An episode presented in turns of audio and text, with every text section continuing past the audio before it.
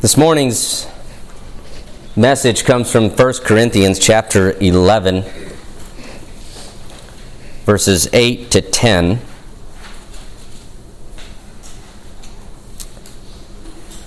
The title for this morning's message is Biblical Manhood and Womanhood, Part 3 Distinct Roles.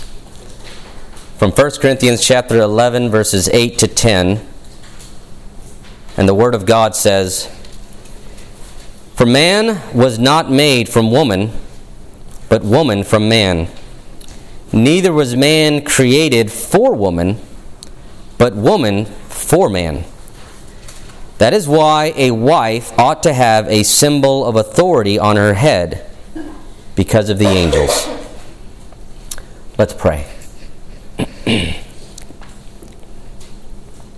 Our gracious God, Heavenly Father,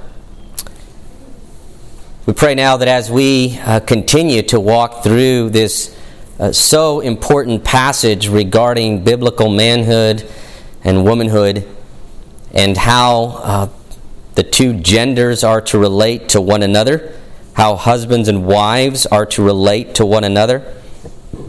Father, we pray that you would, by your Holy Spirit, grant us wisdom and discernment and guidance.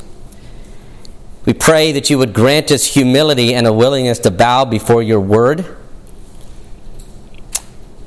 and that, um, that we would be reminded, Lord God, of what we read this morning in the reading of the law from Exodus chapter 20 that uh, you are uh,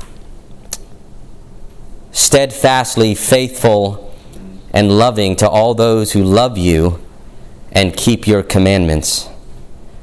And so, Father, we pray that we would be um, just such a people that our heart's greatest desire would be to love you with all of our heart, mind, and soul and that we would desire to demonstrate our love for you by living in obedience to your word. So, Father, we pray that you would be with us now in this place. We pray these things in Christ's name. Amen.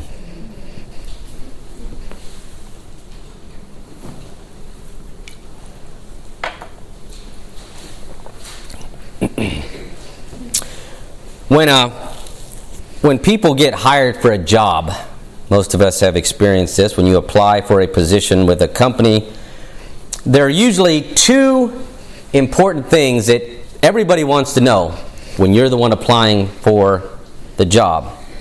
Number one, what is the position I'm being hired for? Right? We all want to know that. Uh, that's up. That's just assumed. And if they don't tell you that, you're going to ask, right? What am I being hired for? And number two, what is the job description for that position? Typically, we want that in writing. We want to know what's expected of me as I go into this place of employment.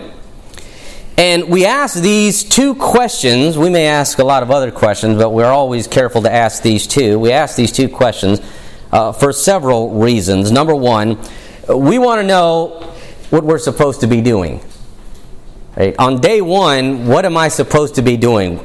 What am I being hired for? Because if I don't know what I'm supposed to be doing, if others don't know what they are supposed to be doing, then chaos will reign, right? Fights will start and frustration will mount.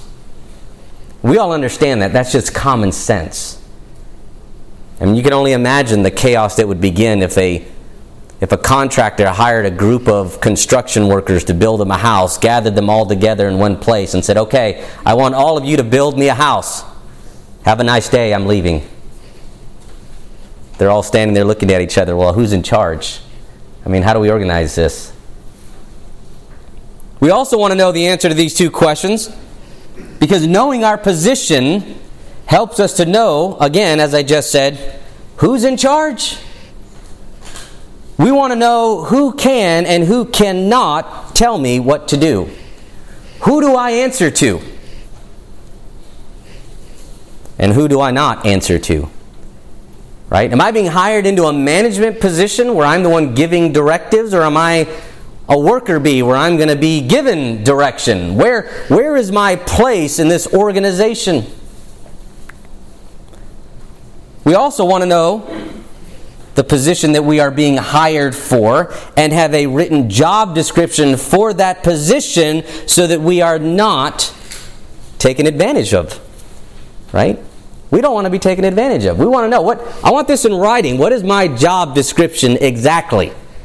So that they're not asking me to do all kinds of crazy things. So that I don't end up doing my boss's job without realizing it.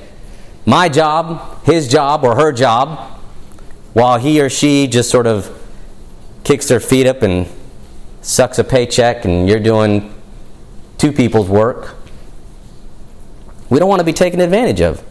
Want a job description. What am I supposed to do?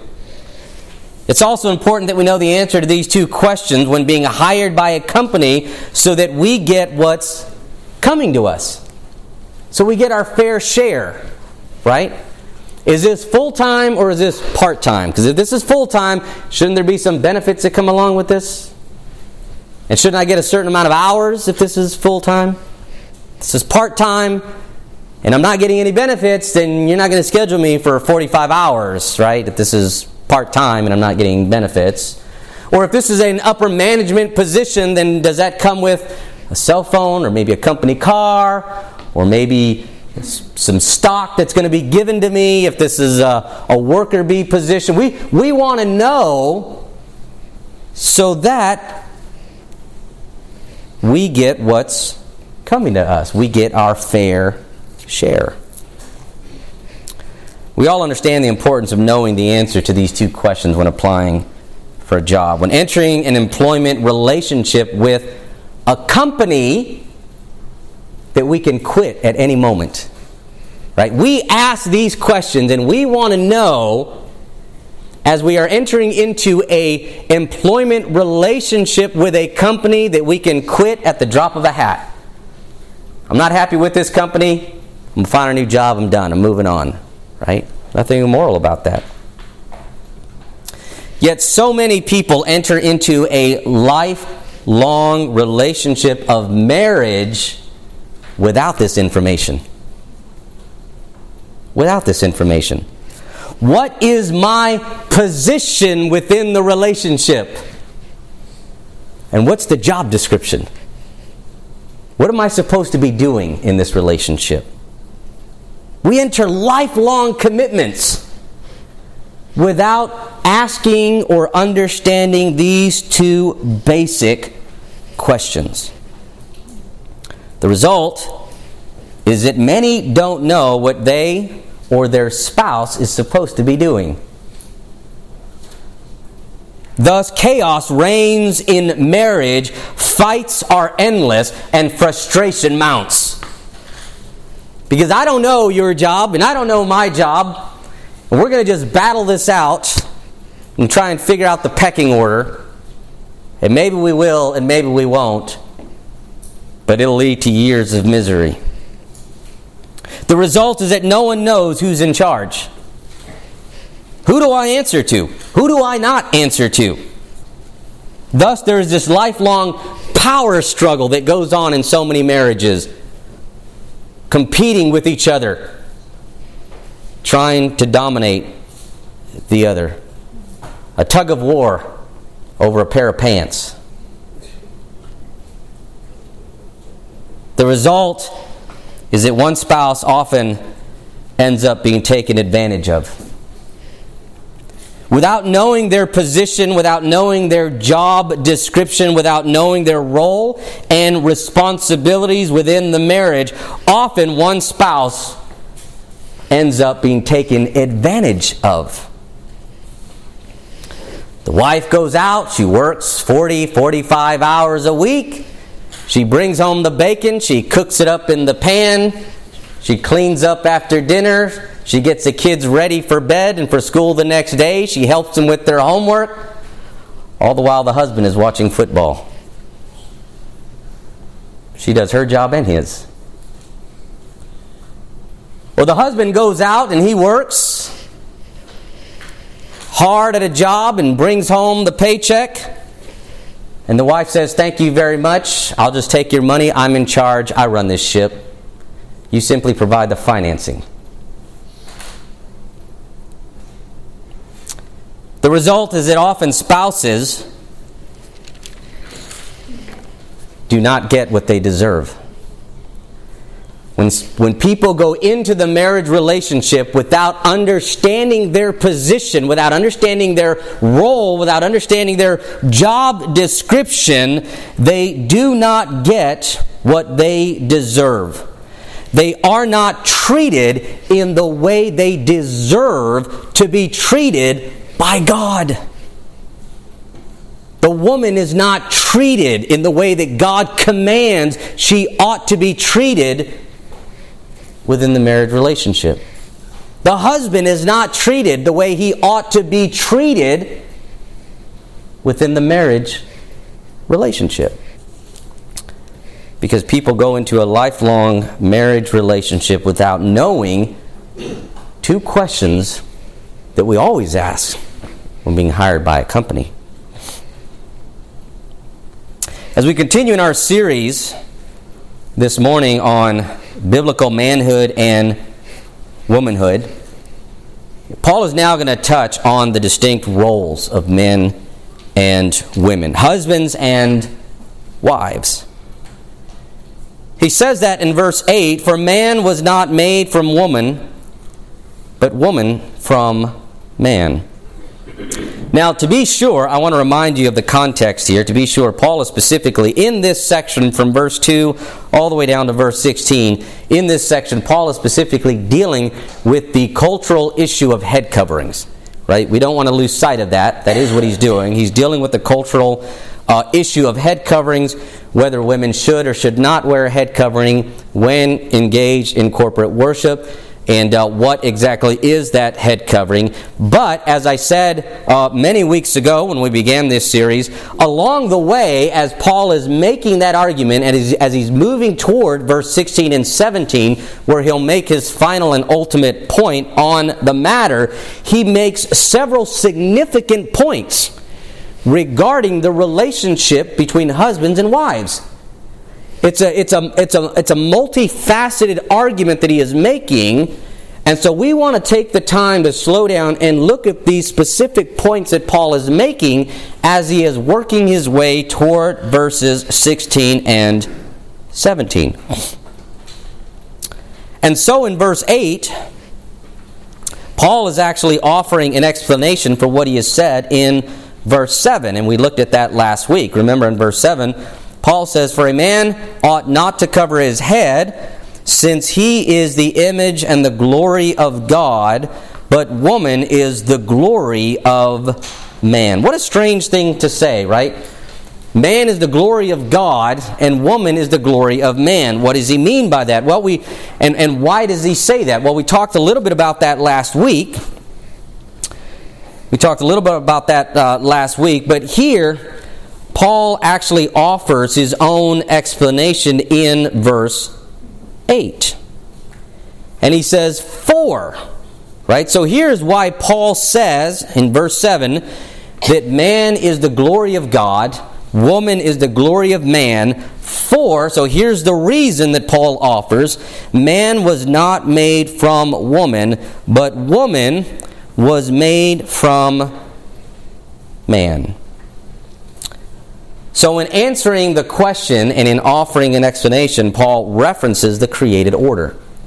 He points us back to the Genesis account in, in the book of Genesis.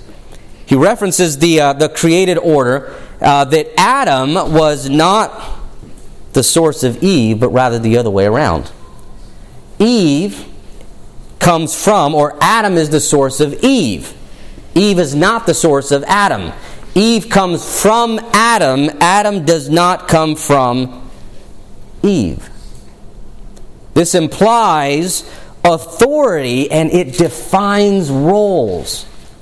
Just that very fact, that one simple fact that Eve comes from Adam, it's not just that Eve was made second. Okay, this is what Paul wants us to understand. It's what he reminds us of. It's not just that God made Adam and then later completely independent of Adam, makes Eve. Yes, Eve is made second, but she's not only made second, but she is made from Adam. Adam is the source of Eve. Man is the source of woman. Therefore, this implies authority and defines roles.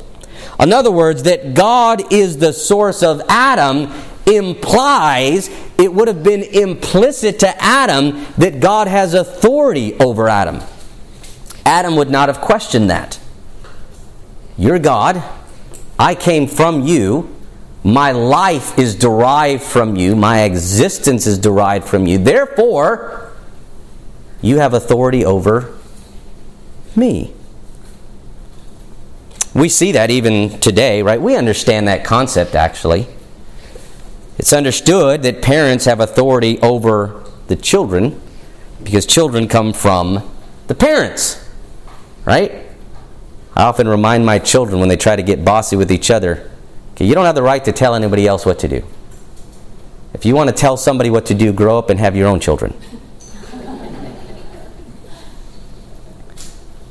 But children come from the parents, therefore, the parents, by default, who give them life, have the authority over their lives. Eve's life came from Adam.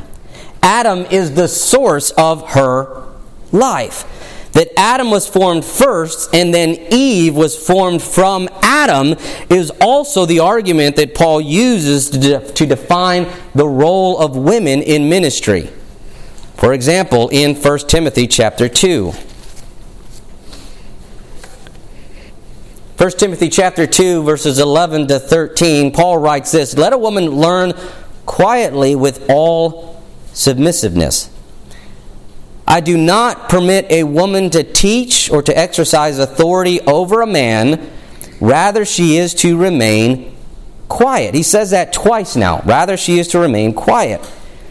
Why? For Adam was formed first, and then Eve, and Adam was not deceived, but the woman was deceived and became a transgressor. Now, in verse 14, Paul is not saying that Adam wasn't deceived, but rather that she was the one who was deceived first. And so the greater burden of culpability lies with her. But notice verse 13 for Adam was formed first, then Eve. Paul is referencing not just an order, it's not just one and two. While that is true, it's also the fact that Eve is derived from Adam.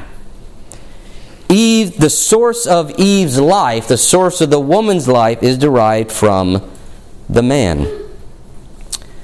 This language that Paul uses of women learning quietly is something that Paul will address later in 1 Corinthians chapter 14.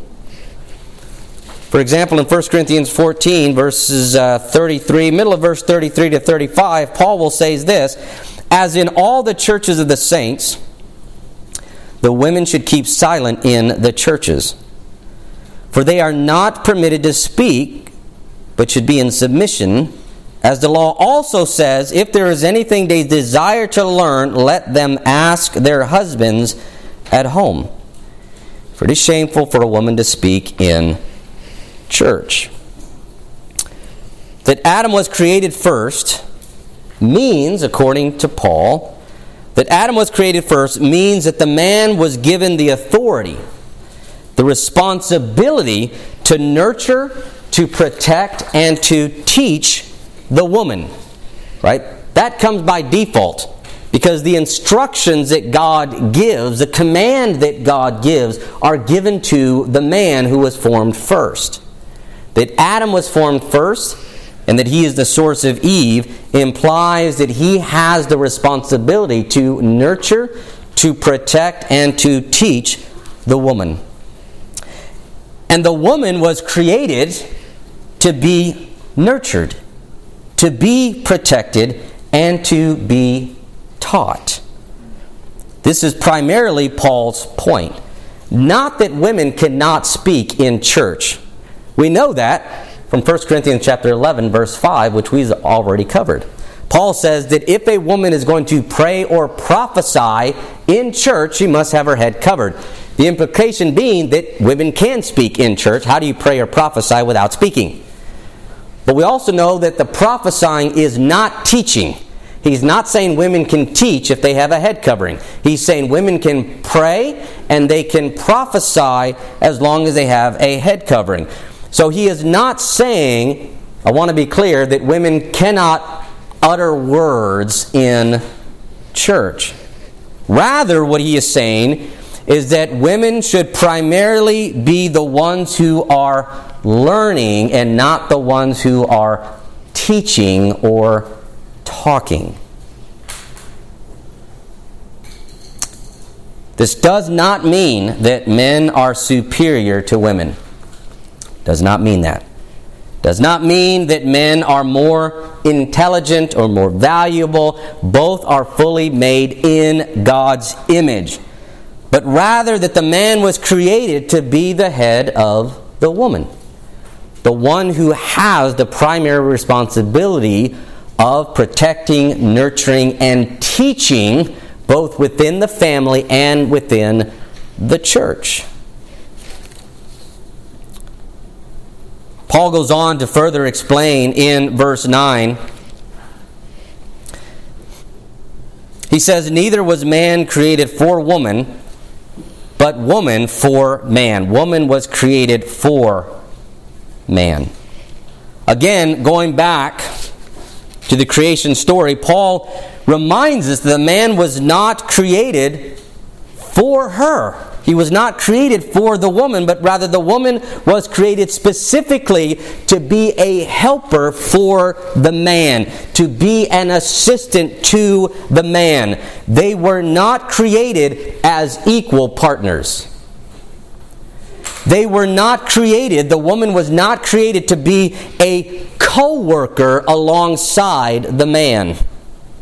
She was created for the man as his assistant. Adam is in charge, and Eve does what Adam needs her to do. However, to be fair, in the creation narrative, we are given little information as to what that looked like. Right? They don't have a home in the way that we have a home. They don't have any children yet, right? They don't have any curtain climbers, and they don't have curtains for them to climb. So, what this looked like in the garden is difficult for us to understand. What it would have looked like in the garden pre fall is difficult for us to understand. But what we do know is that once sin entered the world, how they fulfilled their respective roles was radically impacted because of sin. Sin, we know from Scripture, causes the woman to desire to usurp her husband's authority and no longer willingly embrace her role. We see that from Genesis chapter 3, for example. Genesis chapter 3, verse 16, as God is cursing the woman, it says, And to the woman he said, I will surely multiply your pain in childbirth. In pain ye shall bring forth children. Your desire shall be contrary to your husband, but he shall rule over you. Now, the, the ESV, the English Standard Version, translates the Hebrew as shall be contrary to your husband. I don't think that's the best translation from the Hebrew. Um, although the Hebrew is difficult to understand what, what is actually being said here. So, to be fair, the ESV is trying to translate the Hebrew in a way that makes sense. I actually prefer the New American Standard Bible with this translation. I think they have it right. They're, they they actually just take the words literal the New American Standard says this Your desire shall be for your husband, and he shall rule over you. So now you may understand why the ESV translates it the way they do. Because what does that mean? Your desire will be for your husband, but he shall rule over you. What do you mean? It'll be for your husband. What does that mean exactly? Well, I think we're given we're given a clue from Genesis chapter 4 verse 7 because we see the exact same wording in Genesis chapter 4, verse 7, the exact same language when God is rebuking Cain for having killed Abel, I'll start in verse 6. The Lord said to Cain, Why are you angry, and why has your face fallen? If you do well, will you not be accepted? And if you do not do well, sin is crouching at the door. Its desire is for you, but you must rule over it. The Hebrew is the exact same wording. Sin's desire, Cain, is for you, but you must rule over it. Well, what does that mean? Well, I think we know what that means. Sin's desire, Cain, is to dominate you. Sin's desire is to control you. Sin's desire is to have an influence on you. Sin's desire is to lead you in the direction of sin. But you must rule over it. God says to the woman, Your desire shall be for your husband, but he shall rule over you. Because of what you have done, because sin has entered the world, the woman's desire is to dominate the husband, to control the husband, to influence the husband, to lead the husband in the way that she desires for him to go. And he must ever have to fight against that. Because sin enters the world, there is this constant battle that continues wherein the man will want to be in control and the woman will fight for that control. No longer will the woman willingly, graciously submit to the role that God created her in. It's worth noting as we talk about the fall that Satan got to Adam through the woman. Satan needed to get to Adam. Understand that. Satan needed to get to Adam because Adam was the ultimate target. Because Adam is the federal representative for all of humanity. Adam is. Right? We know that from Romans chapter 5 verse 12. Sin entered into the world through one man, Scripture tells us. Not through one man and woman, not through Adam and Eve. Sin enters the world through one man. Adam is the representative for all of humanity. In order for Satan to get back at God and to cause all of humanity to fall into sin, he needed to get to the man, and he gets to him through the woman. Satan got to Adam by engaging in a theological discussion with the woman. Now, this is not to say that Adam is not to blame. Don't misunderstand me. I'm not saying this is all her fault. Because you have to understand, you got to realize that in Genesis chapter 3, verses 1 to 5, when the Satan, when, when the serpent is talking to Eve, now the serpent was more crafty than any other beast of the field that the Lord God had made. And he said to the woman, Did God actually say, You shall not eat of any tree in the garden? And the woman said to the serpent, We may eat of the, the fruit of the trees in the garden, but God said, You shall not eat of the fruit of the tree that is in the midst of the garden, neither shall you touch it, lest you die. But the serpent said to the woman, You will not surely die, for God knows that when you eat of it, your eyes will be open, and you will be like God, knowing good and evil. All of the yous in the Hebrew are in the plural which means that the serpent is talking to more than one person. Adam is standing there with her as the serpent is engaging in a theological con- conversation with Eve. In other words, Adam allowed his wife to do the talking for him. And Satan got to Adam through Eve. And when Eve bit the fruit, here's the other tragic mistake that Adam made. When Eve bit the fruit, Adam still had a choice at that moment. I can choose to please God, or I can choose to please my wife. I can choose to listen to God and to listen to His Word and what God commands, or I can choose to listen to my wife. Adam chose his wife over God. Hence the reason when God begins to curse the man, he says to him in verse 17, and to Adam he said, Because you have listened to the voice of your wife and have eaten of the tree. Men have been struggling with that ever since. Struggling as to whether or not I should listen to what I know God is telling me to do, or should I listen to this woman that I have to live with? If I make her unhappy, I've got to live with her. I know we should be at this church, but she wants to go to that church. Well, I'll just go along with her to make peace.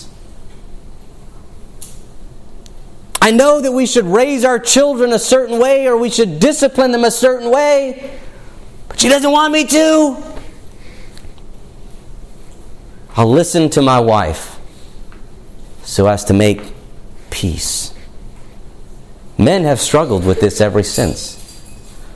Are they going to listen to God and to what they know God has commanded, what God has said? Or they are, are they going to listen to their wives? Now, don't misunderstand me. Again, I know what I'm saying could be easily misunderstood. I am not implying that we should never listen to our wives. God gave them to us to be a helper. They are intelligent beings. They have great common sense and wisdom. So we ought to take what they say quite seriously. But at the end of the day, God has called men to lead and not follow. Hence, Paul's point is that the woman was created for the man. He then goes on to say in verse 10 That is why a wife ought to have a symbol of authority on her head because of the angels. So here, Paul is really offering two reasons for the head covering.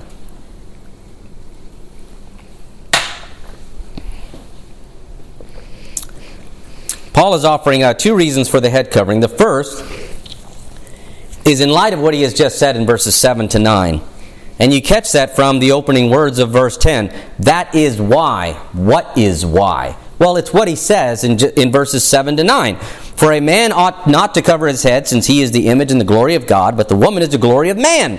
For man was not made from woman, but woman from man. Neither was man created for woman, but woman for man. That is why a wife ought to have a symbol of authority on her head. In other words, since women are under the authority of men in some sense, in some sense, women are to be and ought to always be under the authority of men. And we can struggle with this. One of the reasons we struggle with understanding this is because of our present uh, cultural context. Because in the first century world, not just, the, not just, in, the, uh, not just in the world of Judaism, uh, but in the first century uh, Greek world, in the first century Roman world, daughters typically, most often, would remain under the authority and protection and care of their fathers until they married. It didn't matter how old they became. If they never married, then they lived with mom and dad until the end of their life. But we now live in a culture that makes it difficult for us to figure out how to apply this because we tend to encourage our daughters you know, you grow up, you're about to graduate from high school. Where are you going to go to college? Where are you going to get an apartment? Where what career are you going to follow? And they get that in their heads and so they're 18, they're off on their own. They're getting an apartment, they're going to college, they're they're their own per- well, whose authority are they under then? Aren't they their own person? Aren't they their own authority? But in the modern context, I would say that minimally, even in today's cultural setting, that even single women are still under the authority of their elders in the church, and they should still be under the authority of their father. The fifth commandment still applies even if they move away from home. Thus, Paul says that women should have a symbol of authority on their head. They should have a symbol of authority on their head, which demonstrates that they understand, they acknowledge, and they accept their God given role as women. Because in the first century world, again, people wore things on their head to symbolize their position in society. We don't, we don't see that as much anymore. Um, although it wasn't long ago when even in uh, the modern world we did see that. I mean, you go back to when I was a child, uh, you know, in the, uh, the early 70s, uh, dating myself now, and prior to that, right? Police officers, for example, all wore a hat, right? They all had a certain hat on. You could recognize them by the hat that they wore. In fact, many occupations had specific hats that they wore. Nurses wore a certain kind of hat, and you could identify a nurse by the hat that they wore. But especially in the first century world, a king would wear a crown so that when people saw him, they recognized there's the king. Even if I'm a foreigner who just came into this land and I see this parade and there is a person being carried who's got this ginormous gold crown on his head, obviously that's the king, right? The crown on his head is a symbol of authority. It identifies his position within society. And if you were a prince or a princess, you wore a crown as well, albeit a smaller crown, right? It was a symbol that you were a part of the royal family, but because it was a smaller crown, it was understood that you were not the king. Those who would win the Olympics in the ancient world weren't given a gold medal to hang around their neck. They were given a crown of olive branches that were woven together, placed upon them. And as they left the Colosseum with that crown, everybody identified who that person was and their position within society. Thus, Paul says in the first century cultural setting that women ought to have a symbol on their head that symbolizes they are under the authority of God and of men, if they're single, of their father, they're married, then of their husband. But there's also a second reason that Paul gives, and I know everybody is itching for me to get to this. That is why a wife ought to have a symbol of authority on her head because of the angels. because of the angels. Well, thanks, Paul. That makes sense. Thanks for clearing that up for us. Obviously, in the first century world, um, Paul assumed that the first century readers in Corinth would have understood this. Right? This is what happens when you're writing to someone that you know, you've had conversations with. He's simply reminding them of some truth that they would have been familiar with, so he doesn't go into details. But here we are 2,000 years later, and we have to try to figure out what does Paul mean by this? Because of the angels, how does that help? well, there are multiple views out there, actually. I, I read as many as eight different views on this. but there are three that are the most common. So I'm not going to go through all eight. There are three that are really the most common. Most people are going to ascribe to one of these three views, and I'll just briefly run through them. I don't want to spend a lot of time on them.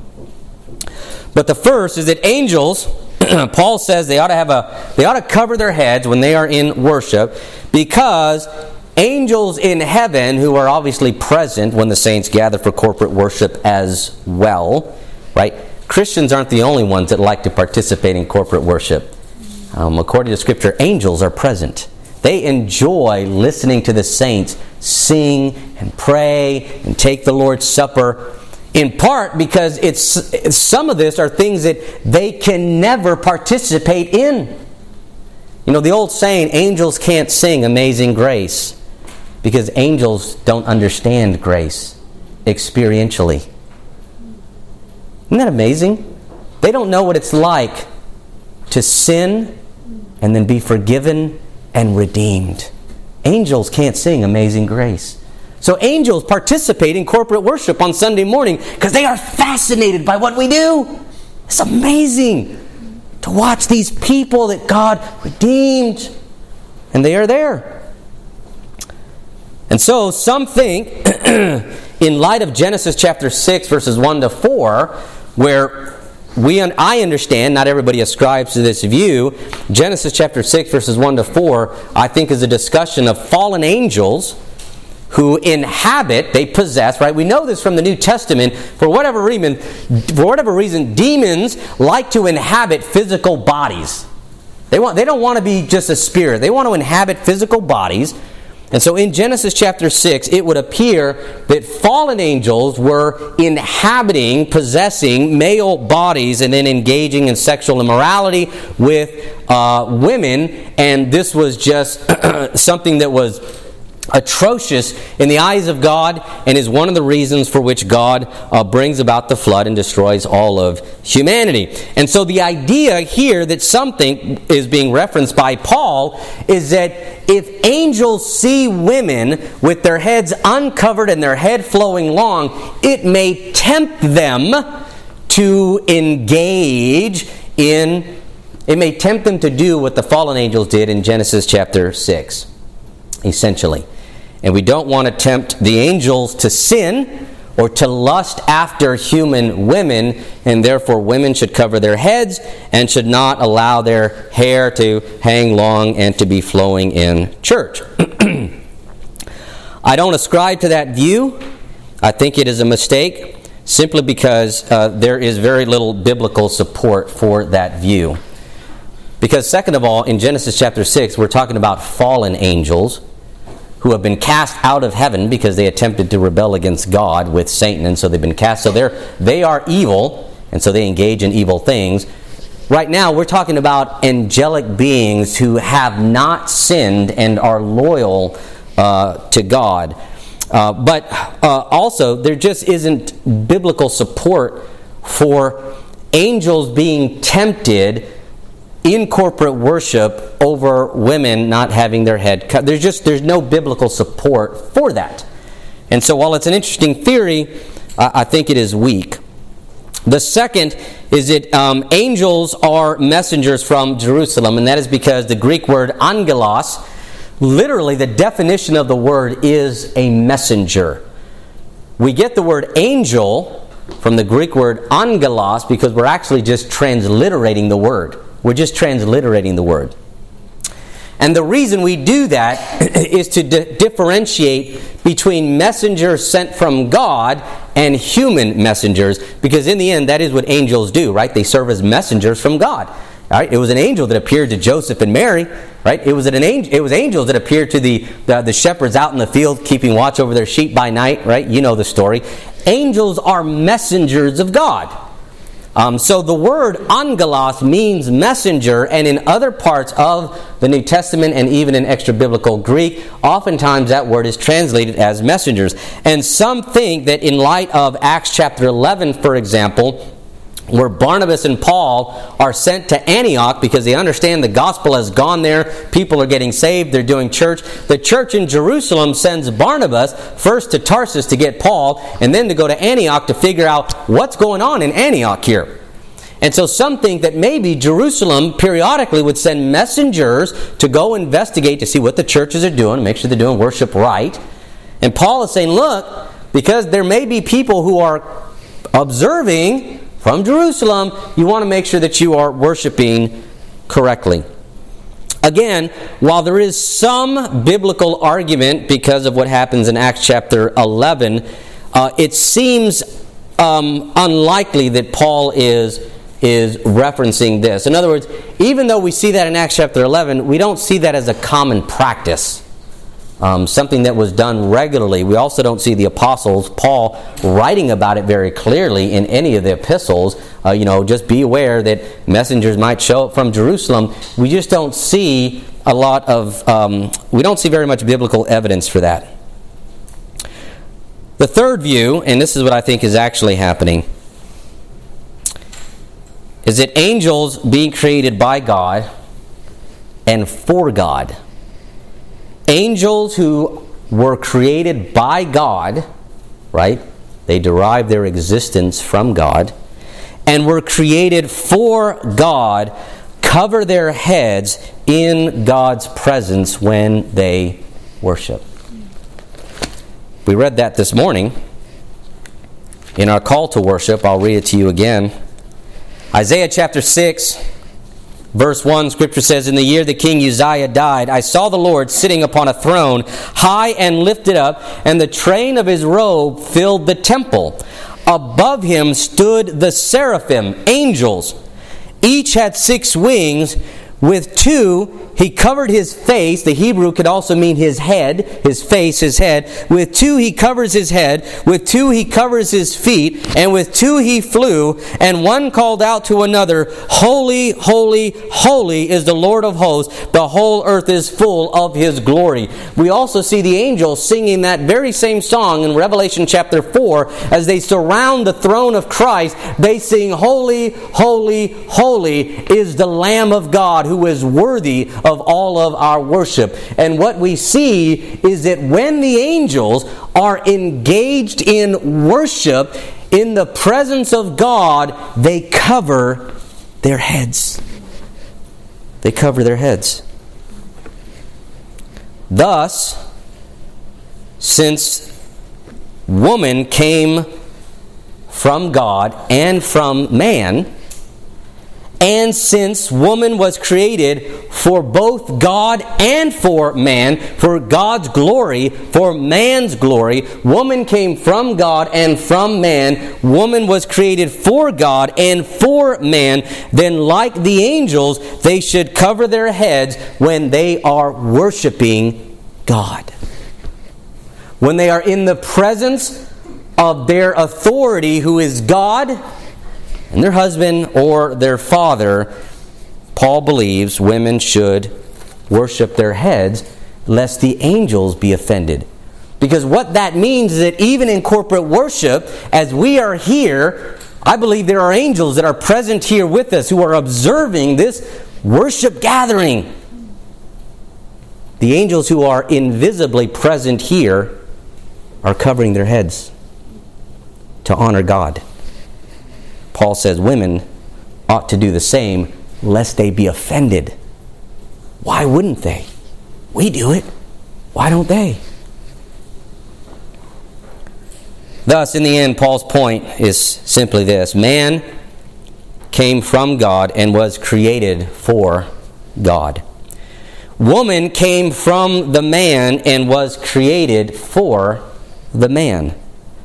Thus, by default, this gives each of them distinct roles within the marriage, within the church, and within society. And they, women, should have a symbol on their heads that acknowledges and identifies that they accept their role, they acknowledge their role, and they graciously submit to their roles. So, what is that head covering? More to come. Let's pray.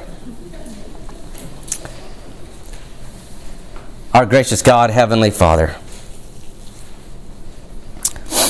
Lord God, we, um, we thank you for your word that instructs us and guides us, though it may be difficult, particularly in this very modern um, independent kind of culture that we live in.